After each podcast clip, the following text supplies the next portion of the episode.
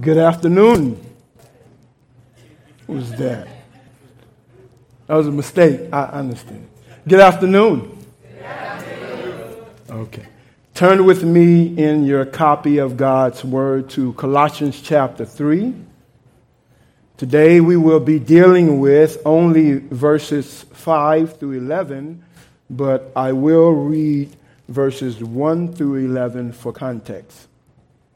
One of the major things that people struggle with in this life that gets us in trouble is forgetfulness. Forgetfulness. Scripture warns us of how easy it is for us to forget God as we live out the circumstances within the Christian life. But we're also reminded of the consequences as well. In many cases, the reason why people sin against God in the world is because of forgetfulness, self centered ways, and attitudes. As Christians, we're called to renounce every sinful behavior that is opposed to God certain things we ought to be looking out for. And so, throughout Scripture, time and time again, there are things we are reminded to put off because of the inconsistent nature with being a Christian. Then, on the other hand, we're also reminded of the need to put on certain things in order that we might identify with Christ as having faith in Him. And when we identify with Christ, we show our genuine devotion to God.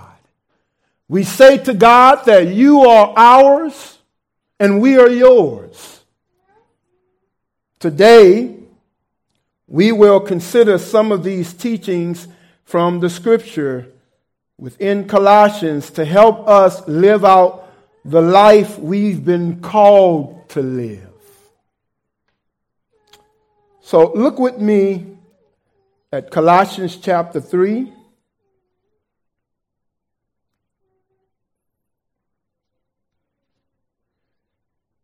I'm going to read verses 1 through 11. If then you have been raised with Christ, seek the things that are above where Christ is, seated at the right hand of God. Set your minds on things that are above, not on things that are on the earth. For you have died, and your life is hidden with Christ in God. When Christ, who is your life, appears, then you also will appear with him in glory.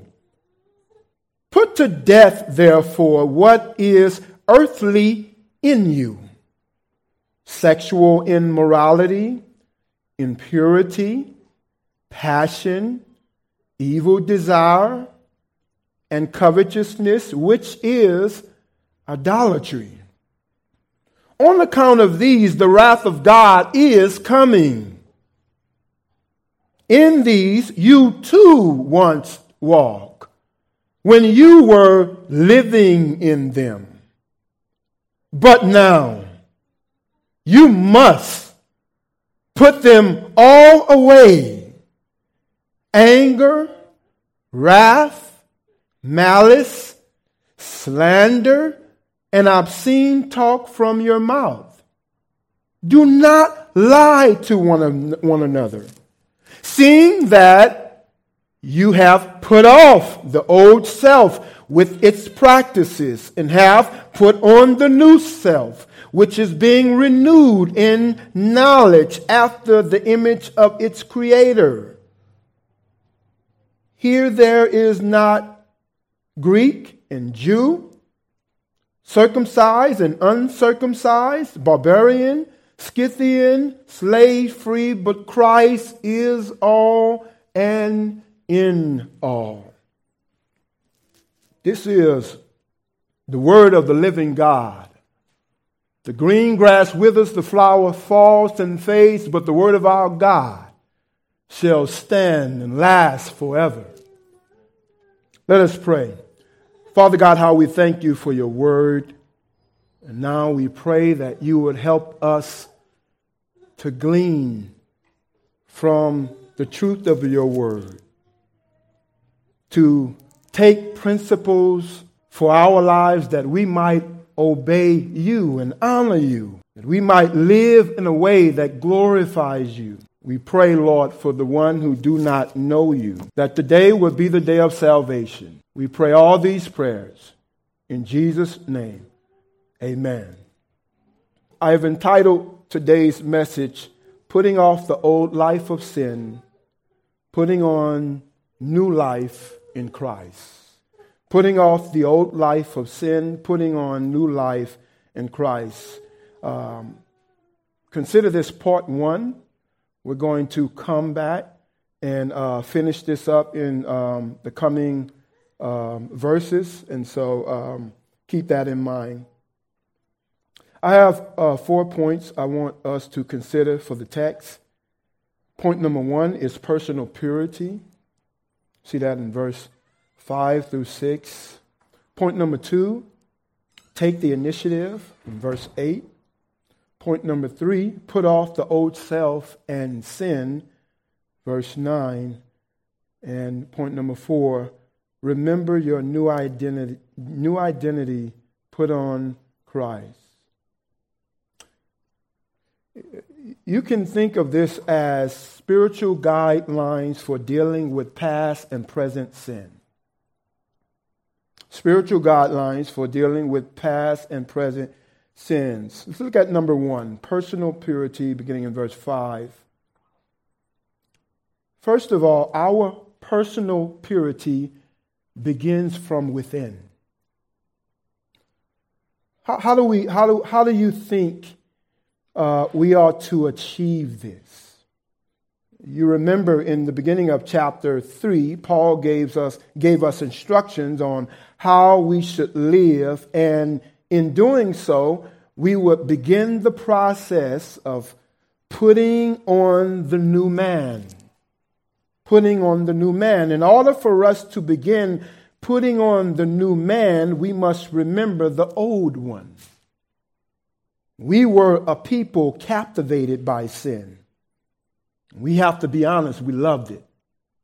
We loved every bit of sin.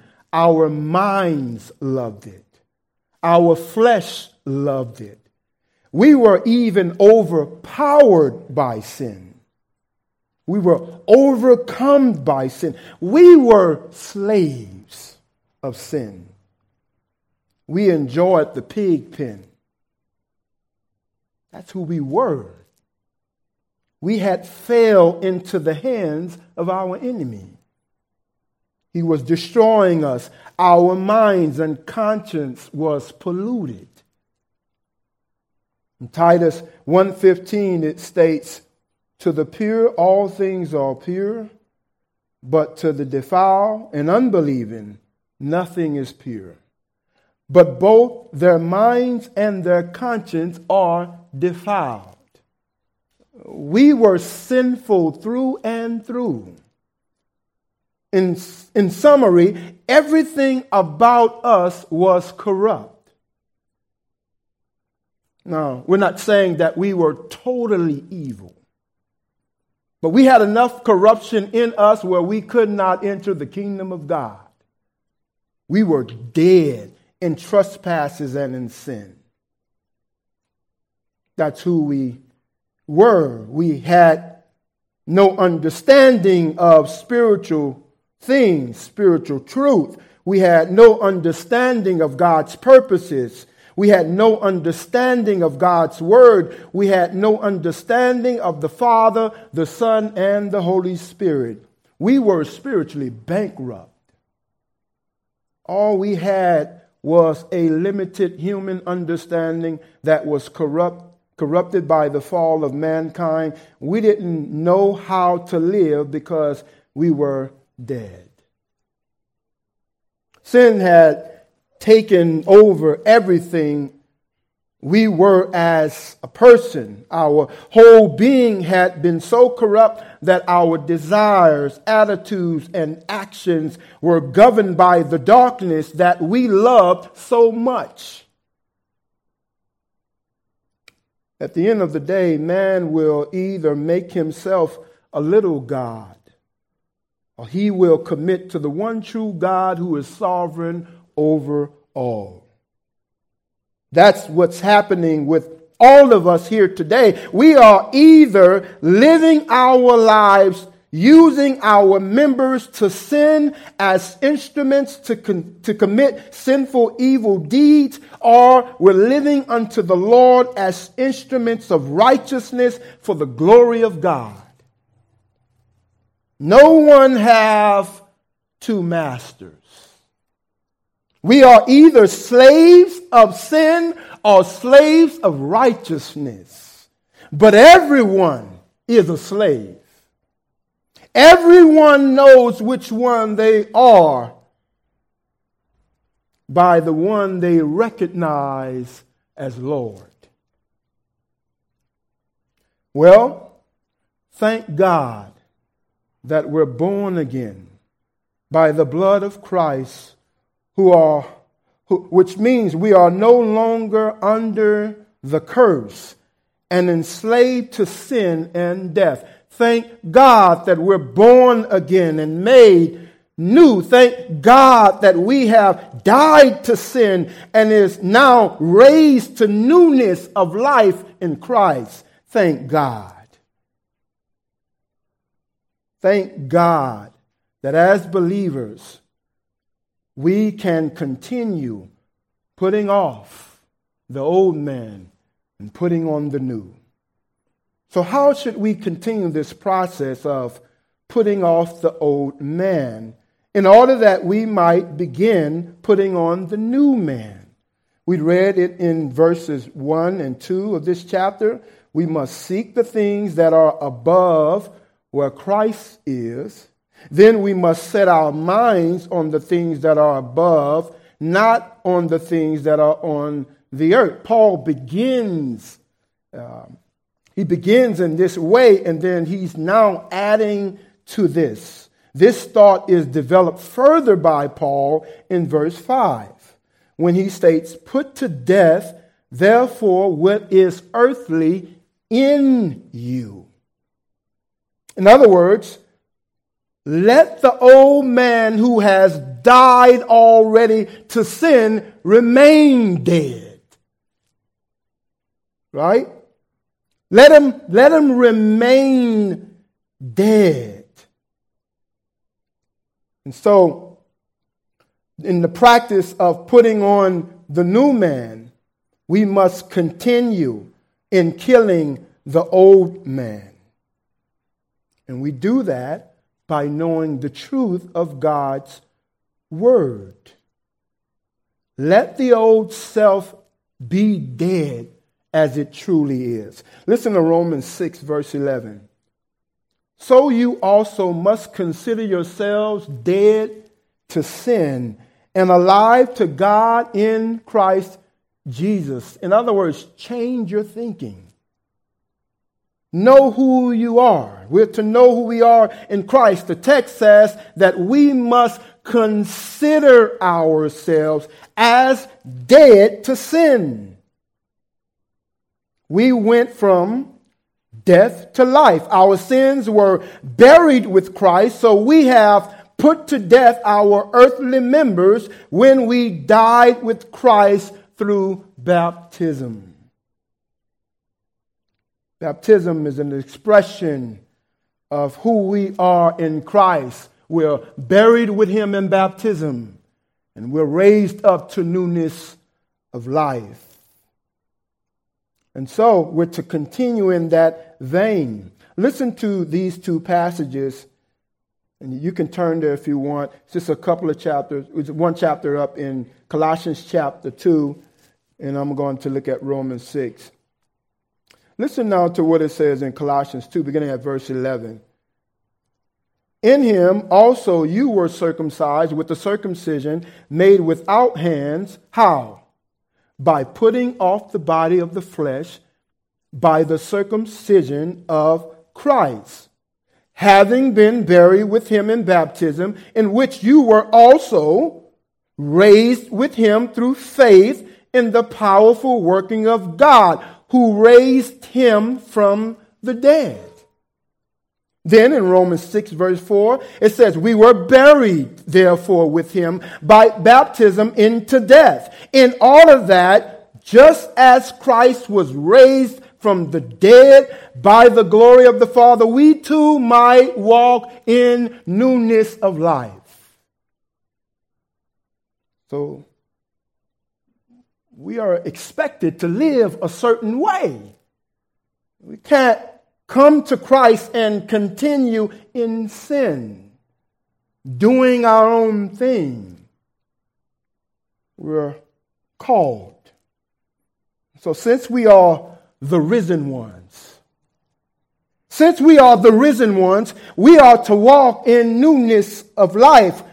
We need to do that which pleases God. How do we know this? We know this because Paul states it in a different way in Romans 6.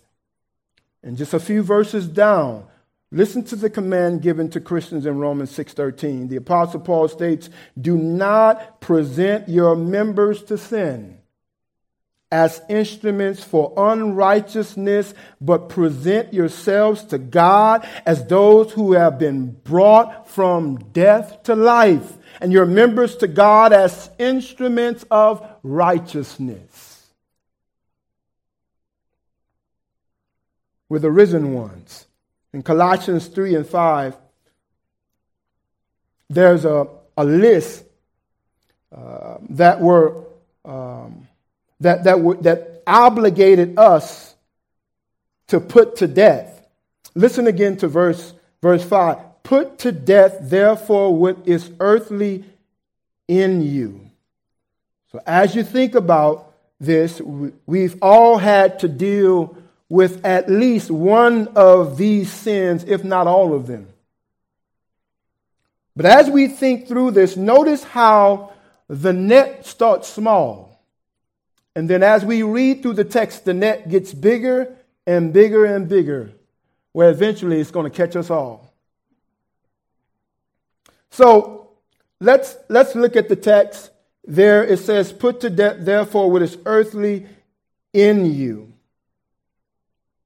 Um, so there are, there are four points in reference, uh, point, four points of reference that Paul is wanting to address with his listeners. First, sexual immorality. From the original text, this word is derived from the word pornein. This is where we get the word pornographic, which means that we must put to death every kind of immoral sexual behavior which is contrary to the law of God. Christians have no business being in any forbidden relationships. We must put those things to death. Sex is a blessing when used rightly in the right relationships. But when it's not, it can be a stumbling block to all who misuses it for selfish reasons. Secondly, the net widens a little bit to impurity. Some of you might have already stated, well, I don't, I don't have those problems as it relates to sexual immorality. Consider this one. This, this element has more to do with moral uncleanness. To say it another way, it's equivalent to saying that a person is dirty. And we've said that before. That's just dirty. That's, that's not right. We're expressing that that's not right. And so here it, it points or infers this very same thing. There are filthy humans that are acting in ways that dishonor God. It's what they're doing that makes them impure and immoral.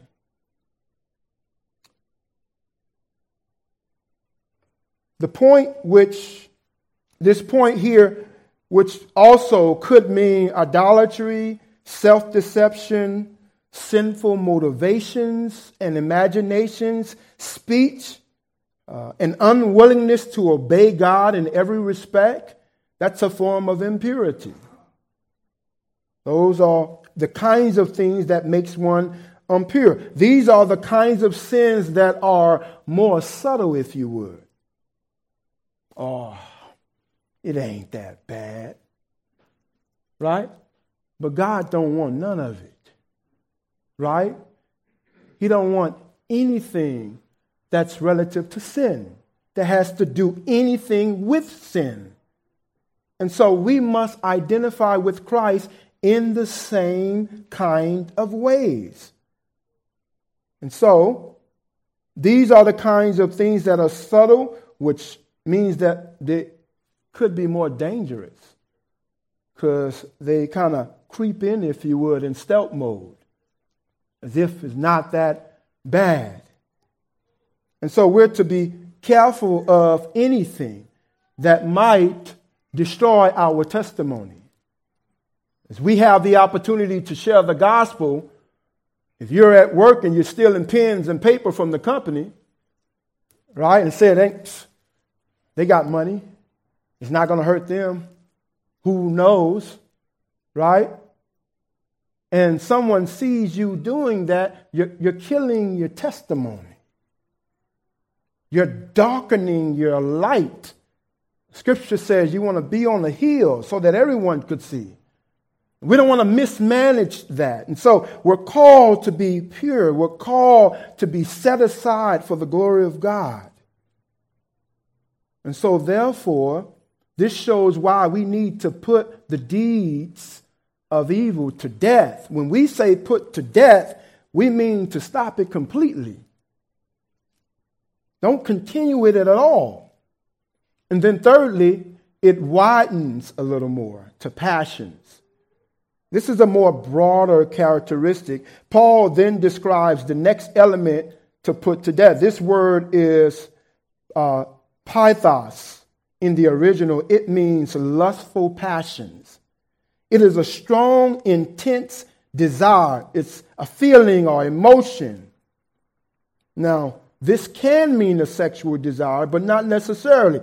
It could mean, as some people would say today, I wanted that so bad that it hurts. As you can see, the net have widened again. And then the fourth, the fourth point in this section, the net widens once more time again to evil desire and covetousness, which is idolatry. This means that a person wants something so bad that their craving for it becomes a craving. It is to say that it's something along the lines of self indulgent. That is to put in the place where God belongs, made it an idol. They're worshiping it. In other words, they're showing it the attention that only God deserves. They're putting it as first place. First place is only for God. And so this is a reminder. Paul tells us to, to put it to death because we see that Paul adds at the end of the phrase, which is idolatry. And this has to do with strong affections. The kind of desiring goes deep. When somebody uh, wants something so bad that they're committing sin, the sin of covetousness, by coveting, coveting it to the point of greed. This is the kind of thing that Paul commands that Christians ought to put to death.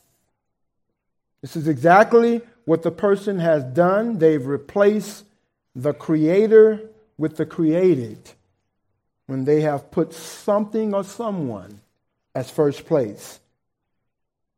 And this really is an evil thing.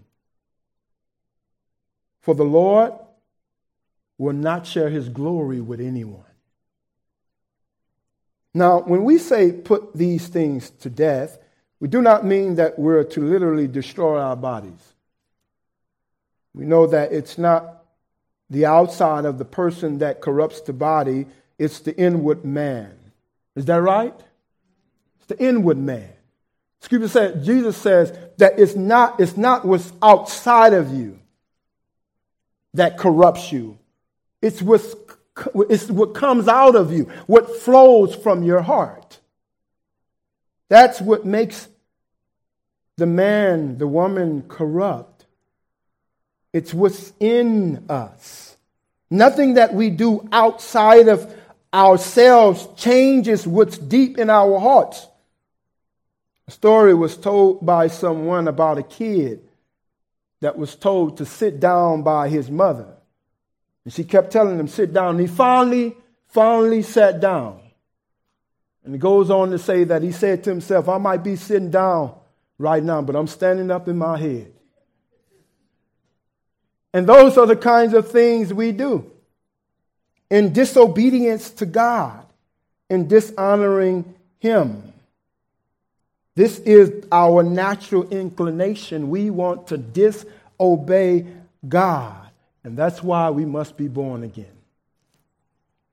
That's why we are able to live out this life for the glory of God despite the old man that is still amongst us. So, dismembering ourselves or destroying our flesh does not change what's deep, deep down in our hearts. That's a spiritual matter, and only God and the gospel of Christ can help with that. We need a kind of surgery that is spiritual, done only by the true and living God. And so you can't you can't pick this up at Rite Aid. Right? One has to be born again. Since we have been born again, and we are the children of God and have the Spirit of Christ in us, we're commanded to put sin to death. In reference to the danger of sin and how we cannot play with it or allow it to linger, listen to how George Swinnock describes how we need to think about sin in our own lives. He states, and I quote,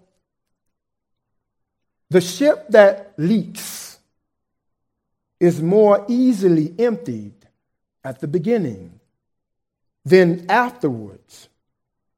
The bird is easily killed in the egg, but when once hatched and fledged, we may kill it when we can catch it. A frequent reckoning with ourselves will pluck sin up before it is rooted in the soul. Unquote.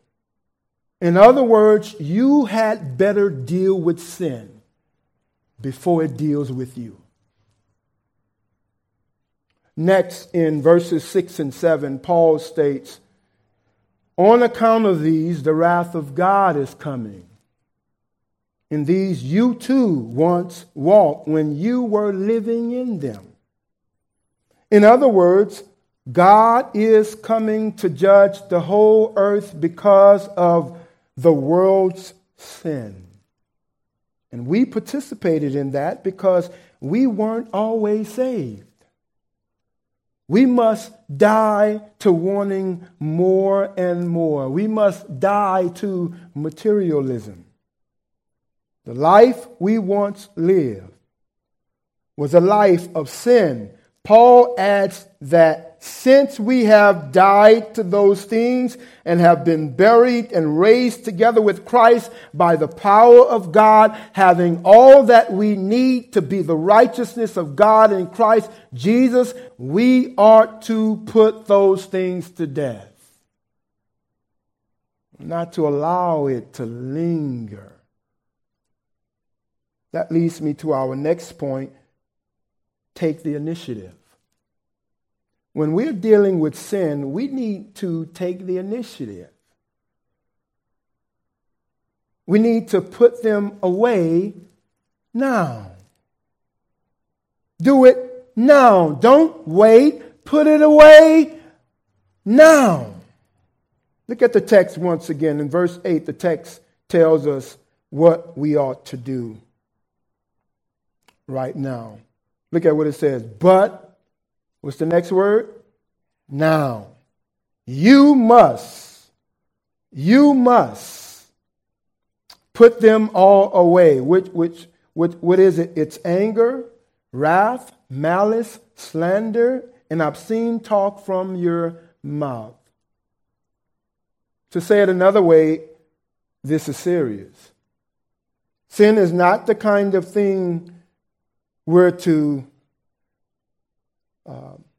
be. A, sin is not the kind of thing that we allow to continue in our lives, but it's, it's the thing we must put off. We know that we are weak sinners. We ought to not continue in sin. Paul tells us why? Because it provokes God. He hates sin, and so should we. Now, someone might be bothered because I'm talking about sin. But if you don't hate it, that's a problem. If you feel comfortable, if you don't want to be talked to about sin, there's a problem. Because we ought to take upon that which God has given us, the new nature. We are the risen ones. We are to hate the things that God hates and love the things that God loves. And so it's a reminder to us. Um, it's a reminder to us so that we might pluck out those things that might be in us that has a little growth in it. And it continues to grow and grow, and eventually it's going to be a problem. And so it's serious. Sin is, is something we must really be mindful of. And so uh, we must get rid of everything that is contrary to the will of God. We're to do it now. So we got work to do. Um, even Paul, the apostle, dealt with these kinds of things, right? The apostle, the one who was sent by God the apostle who was a part of the foundation of building the church of Christ, that apostle, the one who participated in miracles, that apostle, he would say, he would say, that which I would or want to do, I do not do.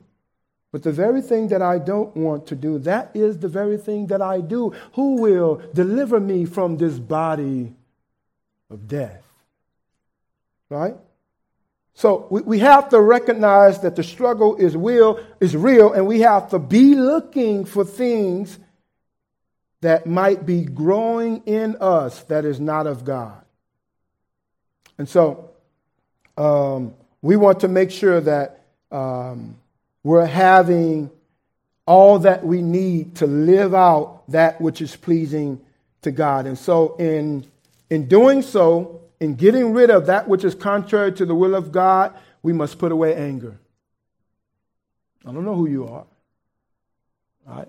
But God is speaking to the struggle. I don't know everything about everybody, the scriptures is reminding us of what we ought not to do.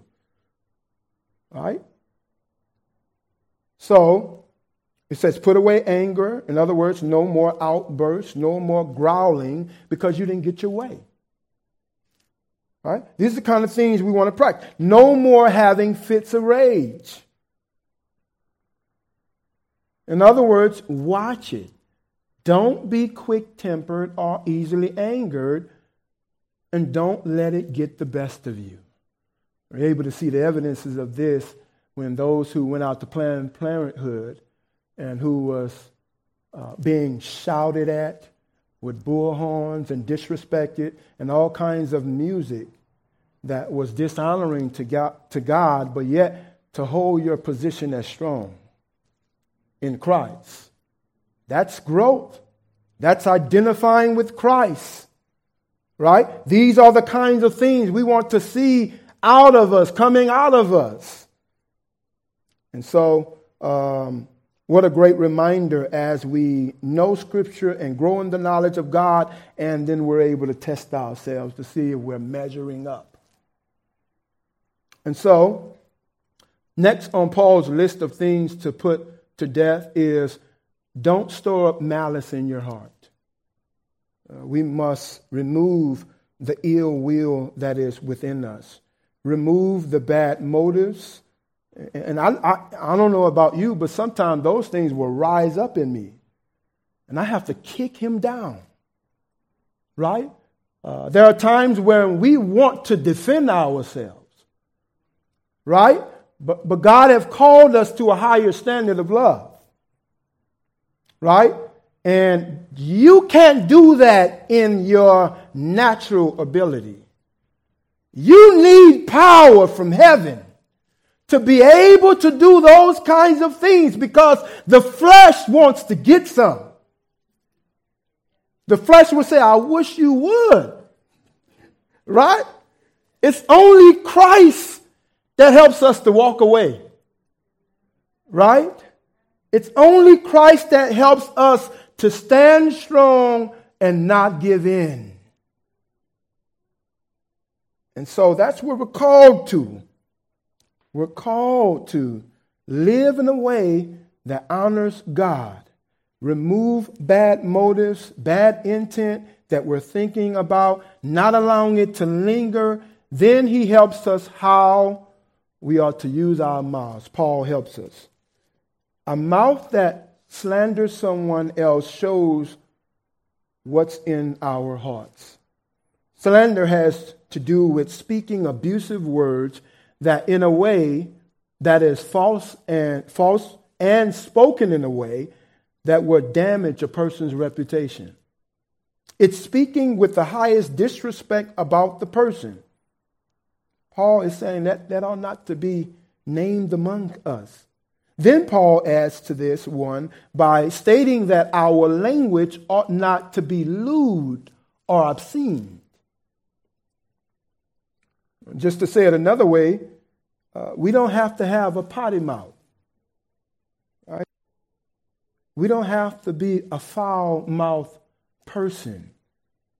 And, and, and we have to really think about this because some people still wants to do it, even though scripture says don't do it. And you know what they say? Well, you know, Peter, he, he cussed, you know, and things of that nature. But guess what? Peter ain't the standard. Christ is. Christ is the standard, and we can't make the created things the standard for the way we live our lives. And so he says, don't do it. In other words, kill those things that, that God hates. God hates that. Therefore, we ought not to participate in those kinds of things. He's saying, just kill it. Listen to how Rich Baxter speaks about sin. And this is kind of a long quote, but I think it would encourage you. And I quote Use sin as it will use you. Spare it not, for it will not spare you. It is your murderers and the murderer of the world. Use it, therefore, as a murderer should be used. Kill it before it kills you. And then, though it kill your bodies, it shall not be able to kill your souls. Though it bring you to the grave as it did your head, it shall not be able to keep you there. If the thoughts of death and the grave and rottenness are not pleasant to you, do not let the thoughts of sin be pleasant. Listen to every temptation to sin as you would listen to a temptation to self murder, and as you would do if the devil brought you a knife and tempted you to cut your throat with it, so do when he offers you the bait of sin. Unquote. In other words, take the initiative. Put away everything contrary to the will of God. Here's another one for you by Richard as well. The longer you delay, the more you sin. The more your sin gets strength and rooting. If you cannot bend a twig, how will you be able to bend it when it is a tree? If you cannot pluck up a tender plant, are you likely to pluck up a sturdy oak? Unquote.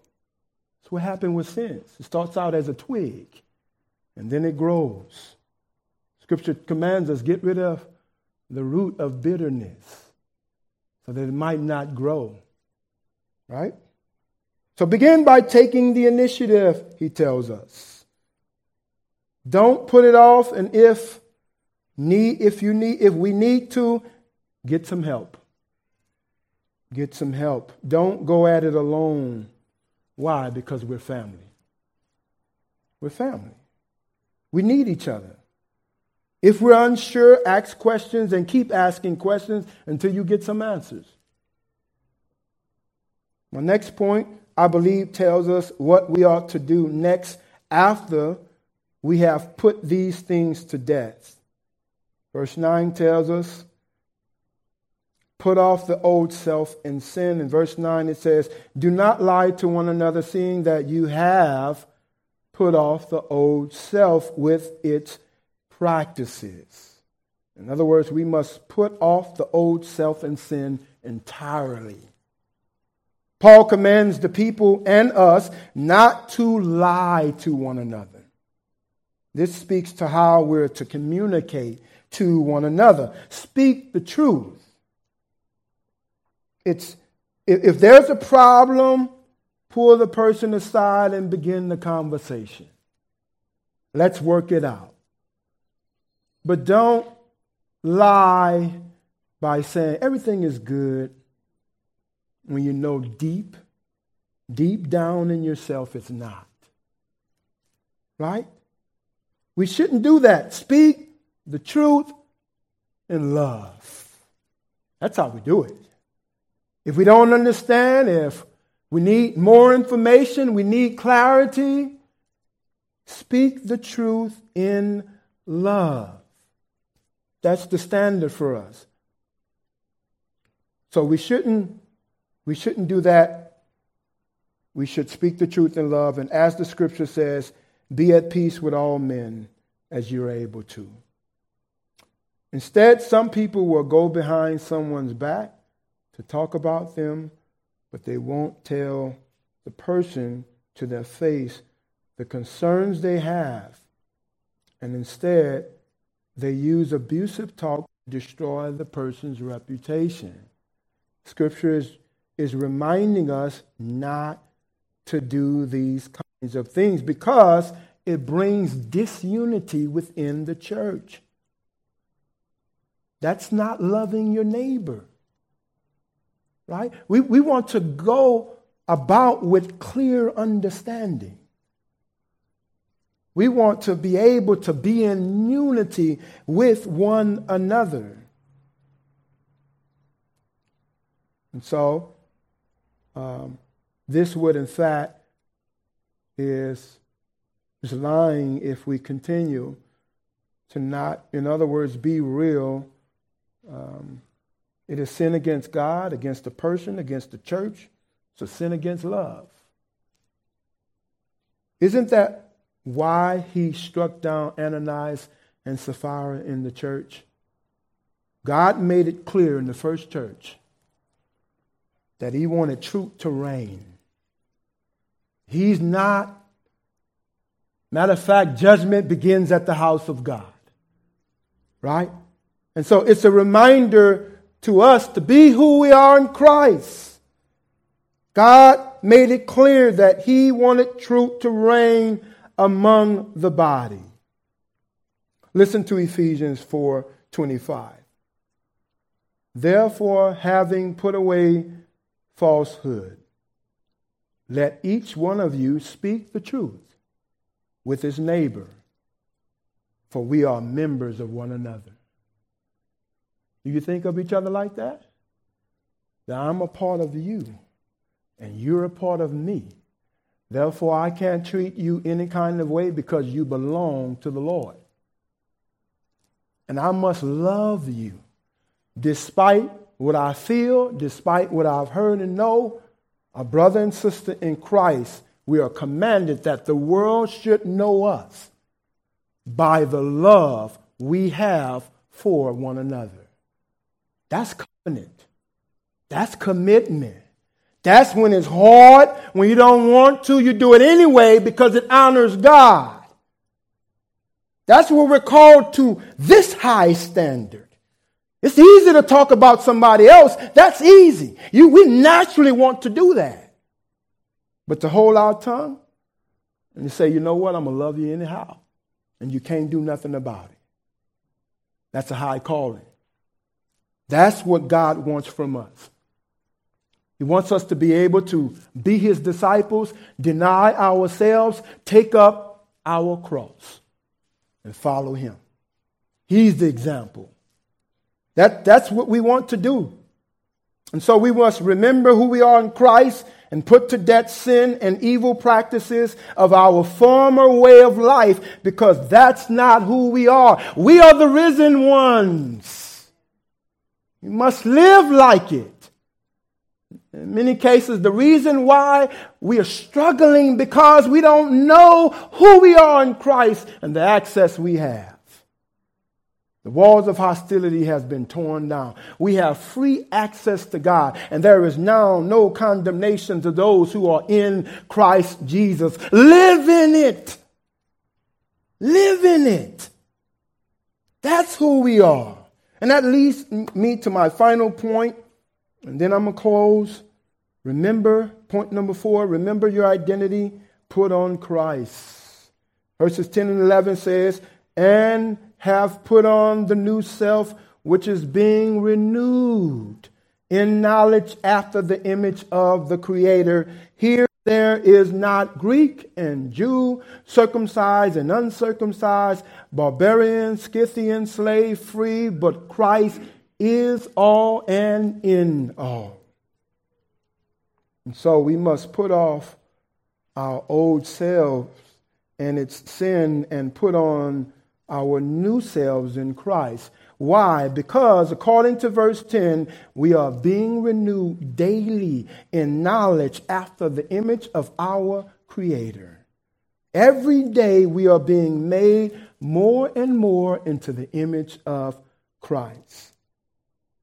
Listen to 2 Corinthians 4:16. So we do not lose heart, though our outer self is wasting away, our inner self is being renewed day by day. See, we have to put that in our minds because we'll begin going on about our lives and living our lives on the basis of how we feel, and that's not us. We have to go to the book and allow the Word of God to be a lamp unto our feet and a light unto our pathway. We have to continue in Him. We have to run through the tape, finish well. And so keep pressing on, my dear sister and brother, no matter how things look. God is shaping us into the image of His Son, and He's doing it in particular for you. He's doing it individually for you and us collectively. God knows exactly what we need. So when we put to death the old self and put on the new self, we are increasing more and more and being transformed into the image of our Creator.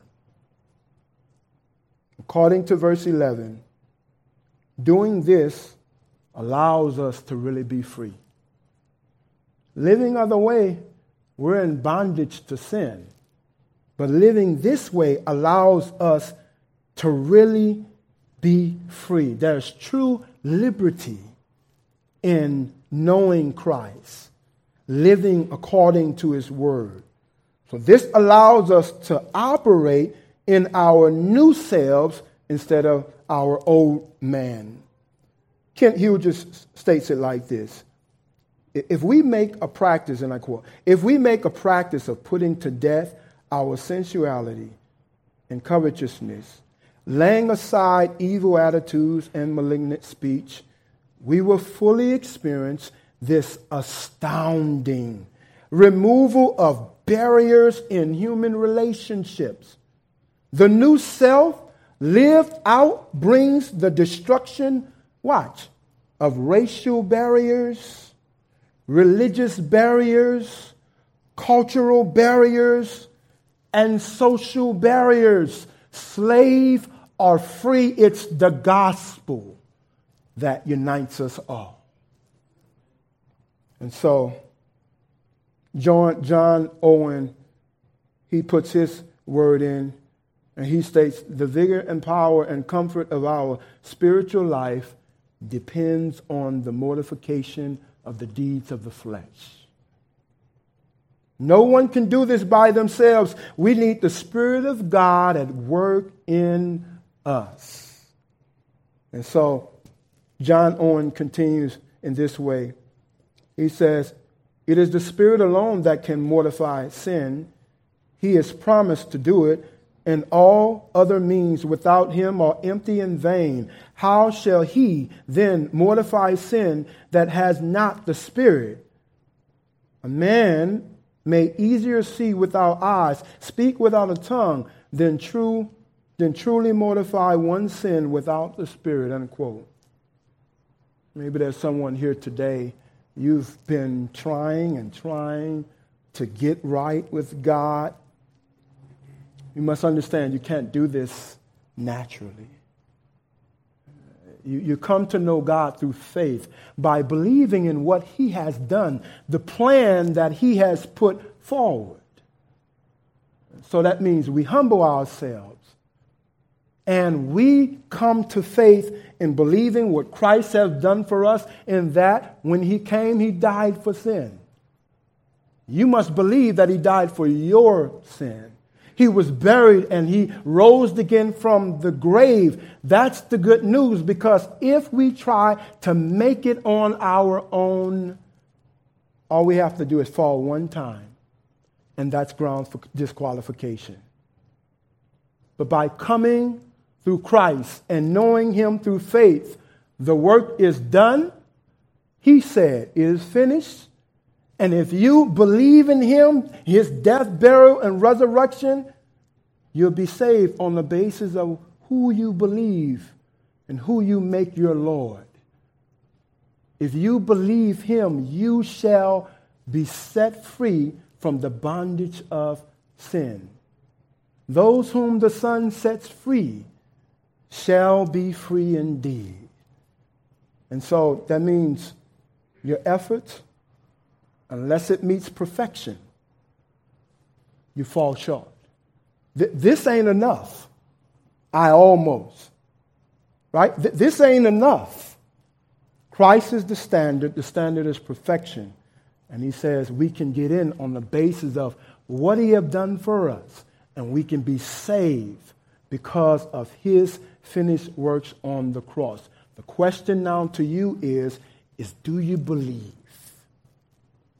Christ is, is the dividing line between heaven and hell.